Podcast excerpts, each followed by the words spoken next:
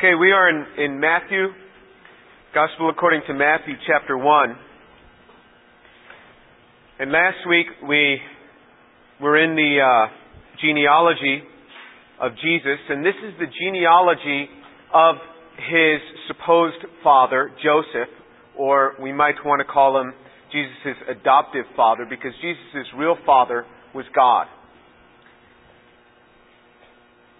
And we got through verse 6 last time. Let's pick it up again from there in verse 6 of Matthew chapter 1. Jesse was the father of David, the king. David was the father of Solomon by Bathsheba, who had been the wife of Uriah. Solomon was the father of Rehoboam. Rehoboam, the father of Abijah. Abijah, the father of Asa. Asa, the father of Jehoshaphat. Jehoshaphat, the father of Joram. Joram, the father of Uzziah. Uzziah, the father of Jotham. Jotham, the father of Ahaz. Ahaz, the father of Hezekiah. Hezekiah was the father of Manasseh. Manasseh, the father of Ammon. And Ammon, the father of Josiah. Josiah became the father of Jeconiah and his brothers at the time of the deportation to Babylon. So what you see here is a list of the kings that served in Jerusalem. David, Solomon, Rehoboam, and it went on down through Jeconiah. Jeconiah has several different names in the Bible. One of the names that he is called is Coniah. So Jeconiah is shortened to Coniah. And this is not unusual to have the same person called by different names. My name is James. Some people call me Jim. I could be called Jimmy. There are many names that I could be called, and it's understood. You could have Richard, Rick, Dick. All of those are changeable, and different people prefer to be called different things, and at different times in their lives we're called different things, and there's a progression of names. Professionally, people refer to me as James Tour. My friends call me Jim. My mother calls me Jimmy. So there are different names that people call us at different times in our lives. This man, Jeconiah, was a very rebellious man, and he was quite evil in the Bible. And if you look in Jeremiah chapter 22, this is beautiful, just beautiful as you track this thing down. In Jeremiah chapter 22, there's a prophecy concerning the wicked Jeconiah. And in Jeremiah chapter 22, verse 28, is this man Coniah a despised, shattered jar, or is he an undesirable vessel? Why have he and his descendants been hurled out and cast into a land that they know not? O land, land, land, hear the word of the Lord. Thus says the Lord, write this man down childless, a man who will not prosper in his days, for no man of his descendants will prosper, sitting on the throne of David or ruling again in Judah. So the prophecy that came from Jeremiah was that this man Coniah or Jeconiah will be cast out of his kingdom. And he was. It was during his time there was the deportation of the children of Israel to Babylon. And it says that no man of his descendants will ever sit on the throne of David. That's what it says. That's the prophecy. So if you go on down here, you interestingly come to, as you follow the lineage here, you come to Joseph, the supposed father of Jesus.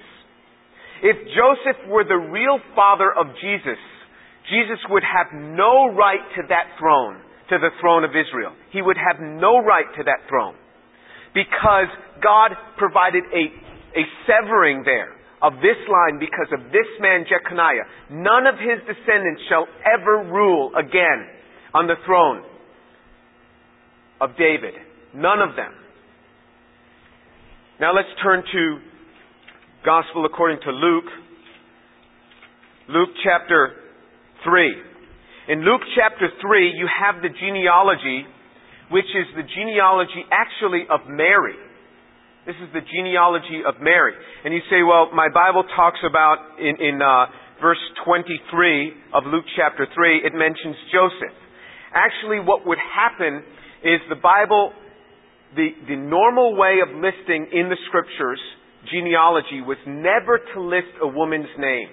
That is the way Israel listed genealogies. However, when there was a prominent woman, it would put a definite article in front of her husband's name. For example, the Joseph. And this is actually what you see here in the proper text. You see here, and actually Joseph was not the son of Eli. It was really Mary. So it makes it actually, the true wording is the Joseph, the son of Eli, but it's talking about Mary's father, Eli. This is really his father-in-law, and so this is well-tracked, the genealogy really of Mary. But this is the way the genealogies went, and this is common throughout the Old Testament. So you skip the women's names and you put a definite article in front of the husband's name if you're referring to the woman. And you see here, if you track this down, this starts at Joseph and works its way back to Adam. In the other genealogy, it starts at Abraham and works its way forward till you hit Jesus. And as this works its way on back, you will see in verse 31 of Luke chapter 3, it says, the son of Milah, the son of Mena, the son of Metatha, the son of Nathan, the son of David. You see? It says the David's son that it tracks here is not Solomon. It is Nathan. You say, well, come on. One says David's son Solomon. The other says David's son Nathan. Yes, that's right. I have two sons. One is named Josiah, one is named Ben. You could track lineage through the line of Josiah, or you could track lineage then through the line of Ben. But they both have a common father, right? Me. So there's a bifurcation that takes place where God says, never will any descendants of Jeconiah sit on my throne. There was a proclamation made there in Jeremiah. If Joseph had been the real father, Jesus would have no right to that throne. But through his mother, he has actually every right to that throne, because through his mother is not a descendant of Solomon. Although she's a descendant of David over here, she's not a descendant of Solomon. She's a descendant of Nathan. And it's in 1 Chronicles chapter 3, verse 5, that you actually see that David had several sons from Bathsheba. One of the sons was Nathan. One of the sons was Solomon. So Mary is actually of the line of David, but of Nathan's line. Never a cursed line. Do you see how beautiful this picture is and how accurate? And this is what really gets me upset. When some teenager tells me, oh, the Bible's full of errors. And I'm like, you can hardly go to the bathroom by yourself. And you're saying the Bible is full of errors? Do you know how many very wise men have studied this for thousands of years and seen the accuracy of this thing? And all of a sudden, in your flippant little attitude, you say it's full of errors. You have no idea what you're talking about. In fact, Will Durant, I was scurrying around to find that reference. I used to carry it in my Bible, and Will Durant, he wrote The History of Civilization. Will Durant is an agnostic Jew. He wrote The History of Civilization. It's, I don't know, like 8 or 12 volumes. Has anyone ever read parts of that? It's a huge thing that back before you could Google anything, and all of research now is just Google. I realize that. But it used to be you went to the library and you looked in books. One of the books that was there, one of the volumes that was there was The History of Civilization. He just maps out all of human history. Well, there's this chapter called Caesar and Christ. And what Will Durant says, and I'm paraphrasing, is that if the disciples, these few men, could have made up such a compelling historical story, that would have been more miraculous than anything ever claimed that Jesus ever did. He says, as a historian, the message is so compelling. So if you ever say, oh, it's full of inaccuracies, it's because you've got it wrong. You just don't understand. Begin to read some of the things, the thoughts that people have put and pieced together here. This genealogy is so sound. Jesus is not the heir apparent through Joseph. He is the heir to that throne through Mary and through his Father, God. He receives that throne. It is so precise. It is so good. Let's turn back to Matthew. Matthew chapter 1, verse 18. Now the birth of Jesus Christ was as follows. When his mother Mary had been betrothed to Joseph, before they came together, she was found to be with child by the Holy Spirit. Okay. So it says that she had been betrothed to Joseph. Actually, this betrothal is like an engagement, but more binding than our engagements today. You know, this girl says, oh, I was engaged to that guy, and I was engaged to that guy. And I mean, engagements just come and go. I really think that people ought to be more careful about engagement. Engagement, for me, was a very binding thing. When the Lord started to put Shireen on my heart, I shared it with the church, and we prayed for a period of 6 months, and I said, if we're not all in agreement as the church leadership and as the families, if we're not all in agreement after 6 months, then we just won't pursue this thing. And we didn't get engaged, we just prayed. And after 6 months, everybody was in agreement except the assistant pastor. And he was a dear friend of mine. And he was over the discipleship program that I was in. And so I said, okay, we won't get engaged. And the pastor said, well, wait a minute. Maybe he's hearing from God. Maybe we're hearing from God. Let's pray another 6 months. And after another 6 months, he gave me his blessing. I have never, ever doubted that I've married the right woman. We prayed for an entire year, and I submitted this to many people around me. A common problem in marriages is that people wonder, uh-oh, maybe I married the wrong person. You know, 6 months into marriage, when they see that it's not heaven on earth, they wonder, maybe I've made a mistake. I have never wondered that. Although we've had our share of problems, I have never wondered, maybe I married the wrong woman. Never. We were very careful before we got engaged. And then after that 1 year period, we had an engagement ceremony and we got engaged. And it was like a ceremony for us. We invited over friends and we had a cake and it was a committal to each other. And then I went off to graduate school for a year, and after graduate school for a year, I came back and we got married. Not that you have to follow that pattern. I'm just saying be careful about engagement. It is more binding in the Bible than what we make it out to be in our culture. So there was this thing of betrothal, which would usually take place a year before the marriage. So they were betrothed to be married. And it says that while she was betrothed, she was found to be with child by the Holy Spirit. So in the Gospel of Luke, let's turn back to Luke. Luke expands on it a bit more for us. And we'll look in Luke chapter 1.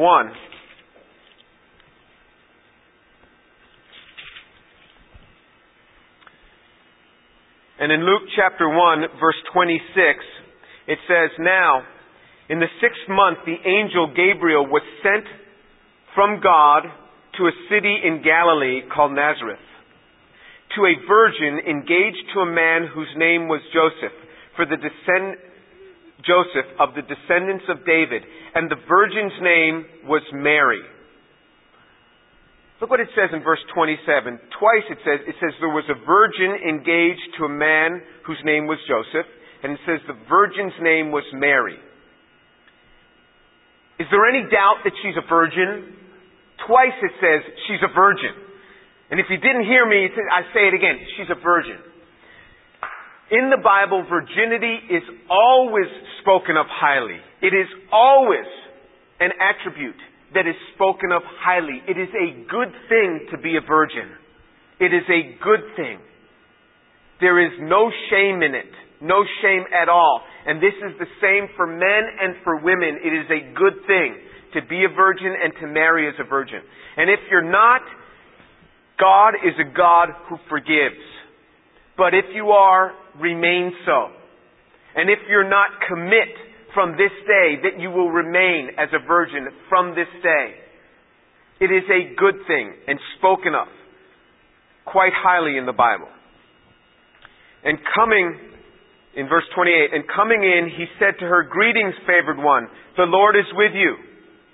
But she was very perplexed at this statement and kept pondering what kind of salutation this was. The angel said to her, "Do not be afraid, Mary, for you have found favor with God. Behold, you will conceive in your womb and bear a son, and you shall name him Jesus. And he will be great and be called the Son of the Most High, and the Lord God will give him the throne of his father David. And he will reign over the house of Jacob forever, and his kingdom will have no end." Mary said to the angel, "How can this be, since I am a virgin?"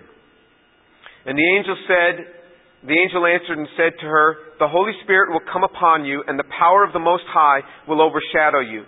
And for that reason, the Holy Child shall be called the Son of God. And behold, even your relative Elizabeth has now conceived a son in her old age, and she who was called barren is now in her 6th month, for nothing will be impossible with God." And Mary said, "Behold, the bondslave of the Lord, may it be done to me according to your word." And the angel departed from her. So the angel says to her, "You are going to bear a child. You're going to call his name Jesus." It says, "He is going to be called the Son of the Most High, and the Lord God will give him the throne of his father David, and he will reign over the house of Jacob, and his kingdom will have no end." This is a pretty profound proclamation. You're going to have a son. This is what his son's name is. Well, actually, I've chosen a different name for him. Thank you very much. No, this is what his name is going to be. And not only this, this is what his job is going to be. His job is going to be running the country. He's going to be on the throne of his father David. He's going to reign over the house of Jacob. This was very clear to a Jew. The house of Jacob meant the house of Israel. And his kingdom would have no end. It was going to last forever. That's pretty profound, isn't it? You'd be wondering, my goodness, what's this boy going to become? He's going to become king. And he's never going to die. He's going to be king forever. This is what's going through her mind, right? No. What goes through her mind is, how can this be since I'm a virgin? She's still thinking back, how can it be that I'm going to get pregnant because I'm a virgin? I mean, after this great proclamation, she's still stuck on the birth part. It really is quite interesting. She's stuck on the birth part.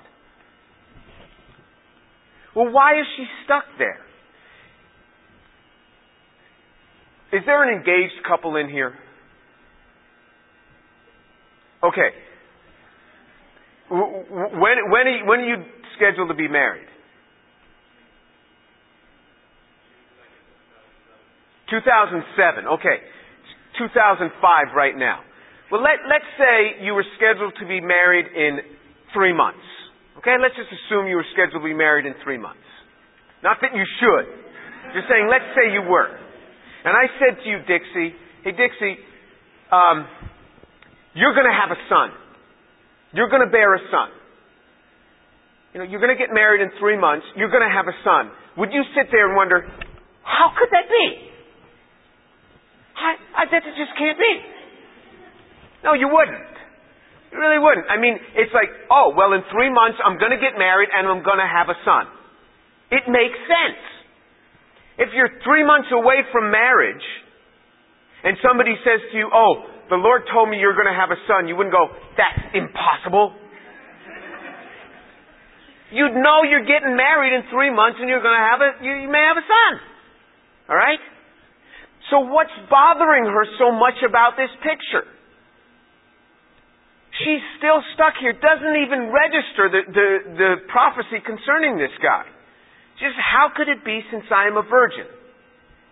Now let me tell you something about the culture of that day that is different than the culture of this day. This is the most shocking thing of all shocking things you might hear. Ever.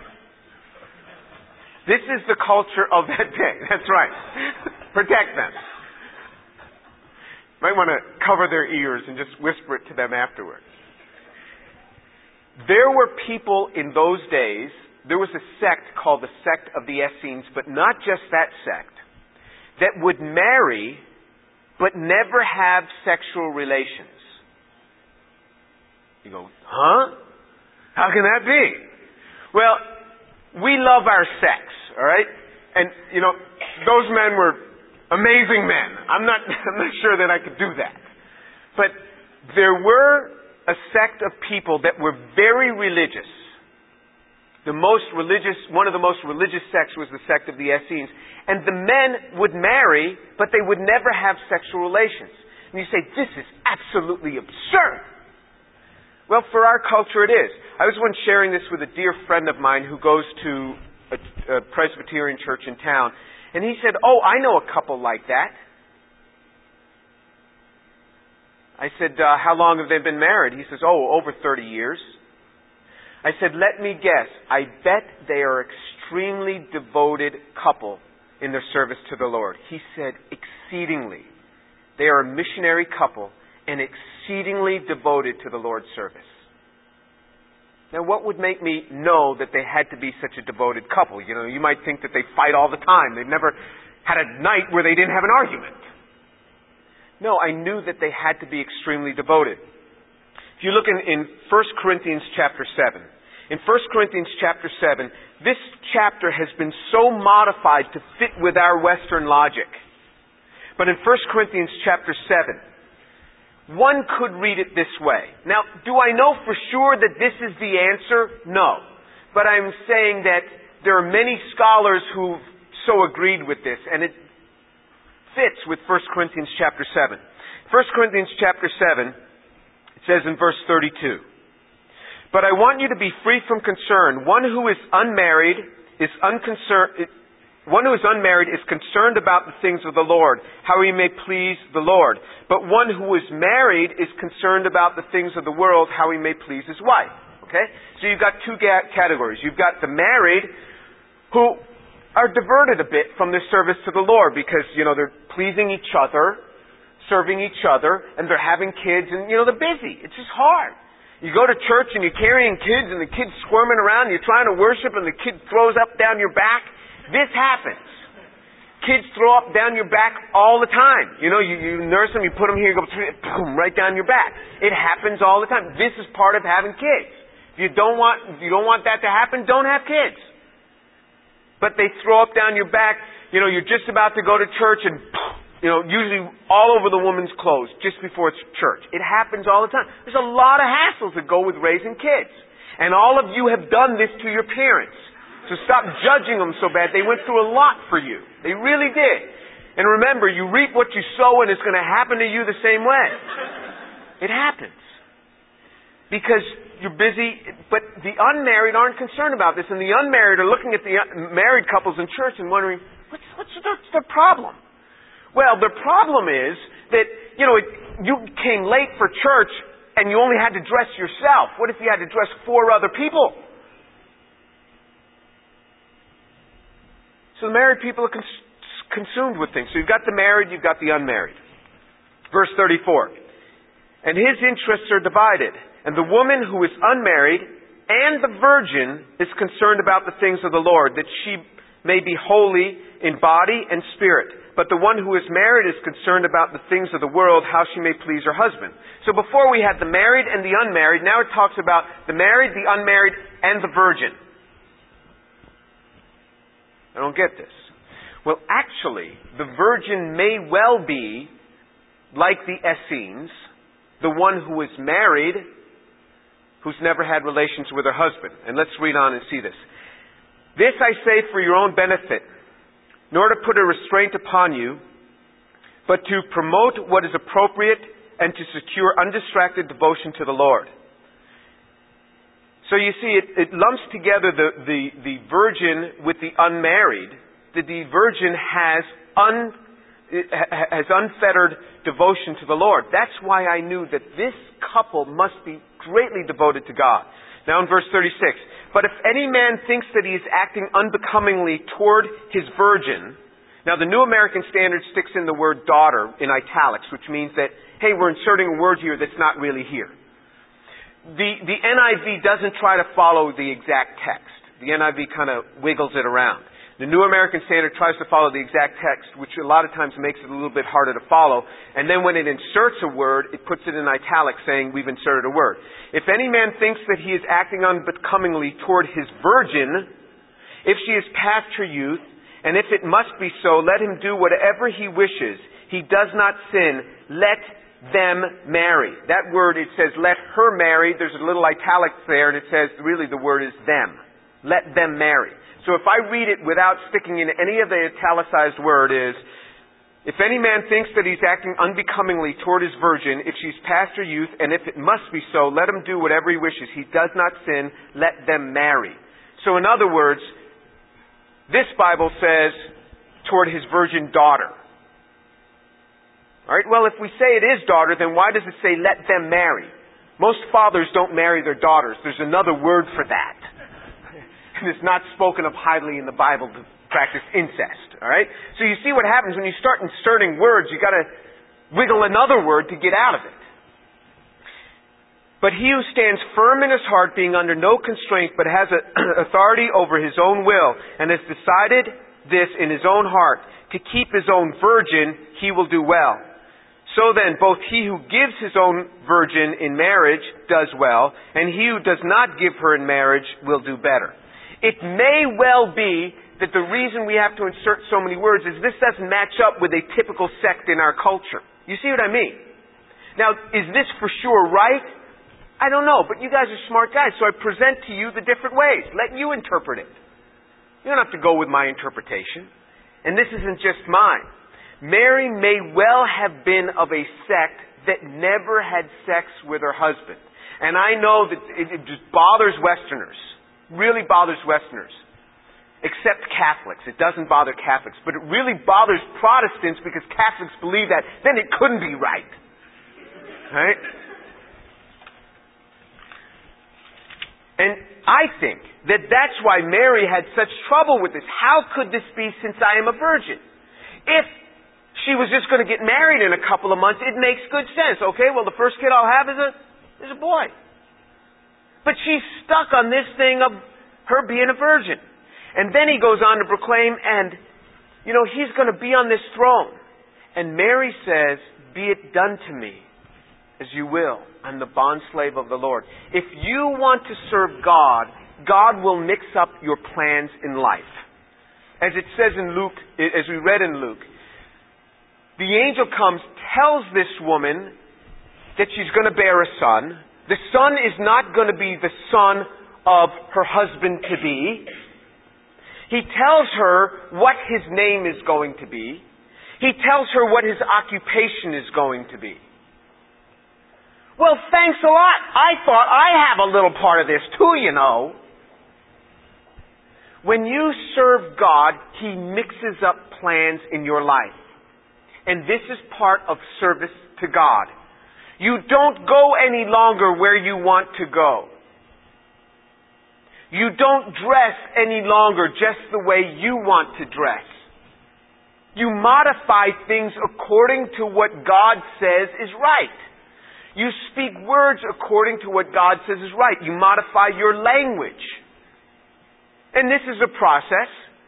I mean, if you've grown up as I did, I'm from New York City, and I had a vocabulary with a lot of very short words.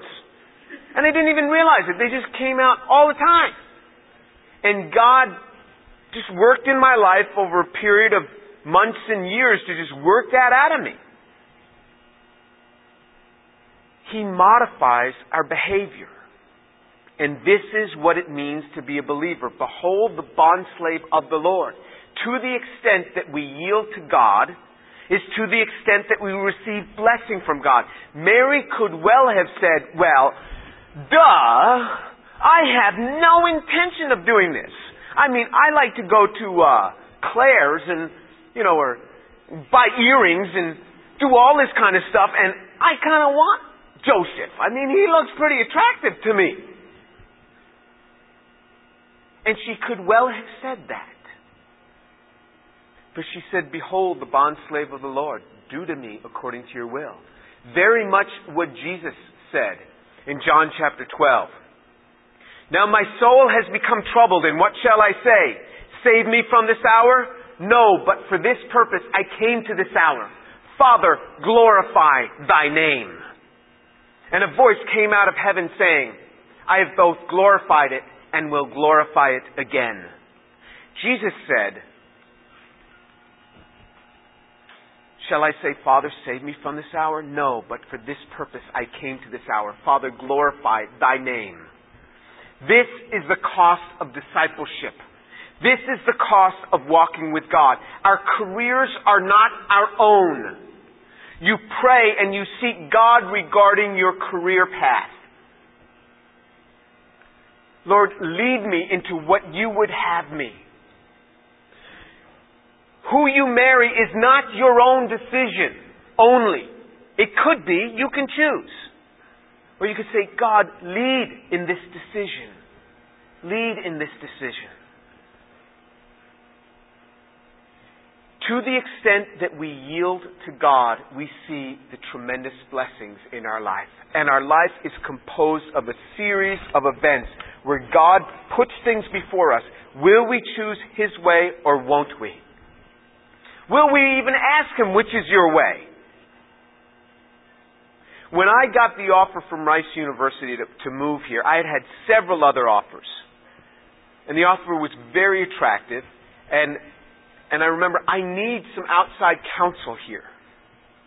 I submitted this to my father, who's an unbeliever. But I respect his counsel because he is my father. Did we have a great relationship? No. I cannot remember once growing up that my father picked up a baseball or a football or a tennis ball or a beach ball and threw it to me. He was too busy. He was always working, and my mother would take us to the beach or do things with us, take us to the Little League games. Or my father was never around. But you know, it was a different generation then. And he didn't have Dr. Dobson and Focus on the Family and all these things instructing him, and we weren't members of a church. So he didn't have all this instruction. He did the best he knew how. And what he knew was you put food on the table and you're a good father. And I respect him because he is my father. And I submitted this to my father-in-law. And I respect him because he is my father-in-law. And he's a man of prayer, and I submitted it to my father-in-law. And I submitted it to my pastor. And I remember when I went to call my pastor to tell him about this offer that I had from Rice and how, you know, the offer just kept getting better and better and better. And I finally decided to call him. I didn't want to present to him all the time when I had outside offers. I had a lot of them. And so I finally called him, and then when I called him, I said, "Hi, this is Jim Tour, and I want to talk to you about something." And this is before the days of caller ID. Very few people had caller ID back then. And he said he was reaching for the phone. He says, "This is interesting." He says, "Jim, I was reaching for the phone, and God spoke to my heart that it's you, and that you'd be calling me to tell me that you're going to be leaving the fellowship." And he says, "I hate that thought, but I believe it's the will of God." I called my father-in-law, and he says, "After prayer, I have no hesitations about that move." I called my father, and after going with him, through him, the offer and the salary and everything, he said very quickly, because he doesn't pray, he said, "Jim, you would be an idiot not to take that offer." You see why I'm so frank about things. But for me, that was confirmation. That was confirmation. God does this. But I submitted it to God and to people around me that could help me to hear. The same with my marriage. And I have never doubted in my marriage that I made the right decision. I have never doubted when I came here that I made the right decision. God will provide confirmation in your life through things, if you so ask Him. Mary saw this vision of an angel. You know, maybe she thought, wow, what a dream last night. I don't smoke. What happened to me? You know, if something happens like that, you're wondering, was this real? But then all of a sudden she becomes pregnant. I guess it was real. There's confirmation. And then her husband-to-be, Joseph, later on gets some revelation too that further confirms this. But walking the Christian life is often a series of yieldings to God and seeing blessing. And what we see in the Scriptures is mostly what we see is people who didn't yield to God and the outcome of that and what they lost. And we look at them and we think, you dummy, why didn't you just believe God? And He'd have delivered you. But instead of doing that, you hired the Egyptians to protect you. I mean, God said He would protect you. Why didn't you believe? Sure, you had 1 million Ethiopians around your city saying that they were going to kill you, but the prophet said God would deliver you. Why didn't you believe Isaiah? He's a good guy. You read the Bible a lot. Why didn't you believe him? God calls us into positions of faith where the Bible speaks to our hearts. And will we believe it? Will we take hold of it and see the blessing of God? Let's turn back to Matthew chapter 1. In Matthew chapter 1, Verse 19, and Joseph, her husband, being a righteous man and not wanting to disgrace her, planned to send her away secretly. But when he had considered this, behold, an angel of the Lord appeared to him in a dream, saying, Joseph, son of David, do not be afraid to take Mary as your wife, for the child who has been conceived in her is of the Holy Spirit. And then when you read down, it says, in verse 24, and Joseph awoke from his sleep and did as the angel of the Lord commanded him, and he took Mary as his wife. But he kept her a virgin until she gave birth to a son, and he called his name Jesus. And many people point to this and they say, you see, she did remain a virgin until she gave birth to Jesus. Until then. And then it ended, and then Jesus' brothers were born through Joseph. That may well be. There is another reading of that as well. You know, the Bible uses this word until she gave birth. That until, you know, the Bible says in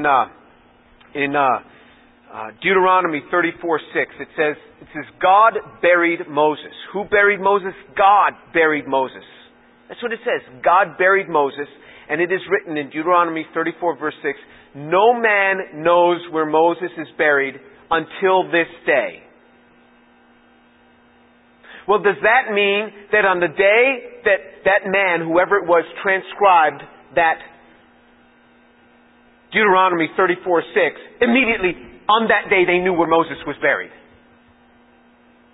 It says Michal, David's first wife, when she made fun of him dancing before the Lord, and she said, you know, you've lost your dignity. In 2 Samuel 6, verse 23, it says, and the Lord closed her womb, and she had no child until the day of her death. Okay, so on the day of her death, she bore twins. She had no children until the day of her death. And then she had twins on the day of her death, because if until means immediately, or could until mean, and it can, from then on. It is one thought. And that actually is interesting, because if you... In John chapter 19, verse 26. Let's just turn there. John chapter 19, verse 26. You say, well, the Bible talks about Jesus' brothers. Where did Jesus' brothers come from? Well, in the Middle East, even today, you call cousins brothers. You really do. And I'm not saying that this is for sure right. I'm just saying you guys are smart, so think about it. In John chapter 19, verse 26... Jesus is on the cross, and as he's dying on the cross, he makes a proclamation, and he says, when Jesus saw then saw his mother and the disciple whom he loved standing nearby. That means John, standing nearby. He said to his mother, "Woman, behold your son." Then he said to the disciple, "Behold your mother." And from that hour, the disciple took her into his own household. So here she moves in to John's home for John to take care of. Well, what about Jesus' brothers? If he had a bunch of brothers, why didn't she move into James's home? You say, well, James wasn't a believer. Well, he wasn't. But Jesus knew that within 40 days he was going to be a believer, because Jesus was going to rise on the third day and witness to a bunch of people, one of them being James, and James was going to come to know the Lord and become a leader in the church. Just a thought. Just a thought. But you guys are smart. So just drop it there. You figure it out. You figure it out. Look at it. One thing we do know, virginity was prized, absolutely prized. Let's end with verse 19 of Matthew chapter 1. Verse 19. And Joseph, her husband, being a righteous man and not wanting to disgrace her, planned to put her away secretly. We've touched on this before when we covered that section on scriptural sexual ethics. And Joseph, all he knew is that this woman was pregnant. The woman who he was betrothed to, he had never slept with. And she was pregnant. That's the only word he knew at this point. And instead of having her killed, which he could have done in Israel, because if a woman had a child, was pregnant, outside of wedlock, she was called an adulteress. And she was killed. They took big stones and they threw it at her till she died. Joseph could have had her killed. It disgraces Joseph. It makes him look really bad that this woman is pregnant. And you really believe that people are going to believe that it wasn't through Joseph? Oh, come on, Joseph. She's a pretty woman and you just couldn't wait. Come on, Joseph, we know. This disgraces him and disgraces his whole family. But he, being a righteous man, not wanting to disgrace her, planned to send her away secretly. This is the type of husband you want. You want a husband who seeks never to disgrace you, but only to cover for you, only to protect you, only to even cover from your sin, cover your sin and protect it so that there's not large amounts of people that know about this. You want a husband who doesn't go around saying, you know what my wife does? You know what my wife said last night to me and the kids? You don't want a husband like that. You want a husband that covers for you. This is what Joseph was, and it says he was a righteous man. This is what righteous men do. They cover for their wives. Righteous men cover their wives and protect them, and desire their dignity and their honor. Women, pray that you get a husband like Joseph, who would cover for your weaknesses, who would always want your best. That is who Joseph was. Let's close in prayer.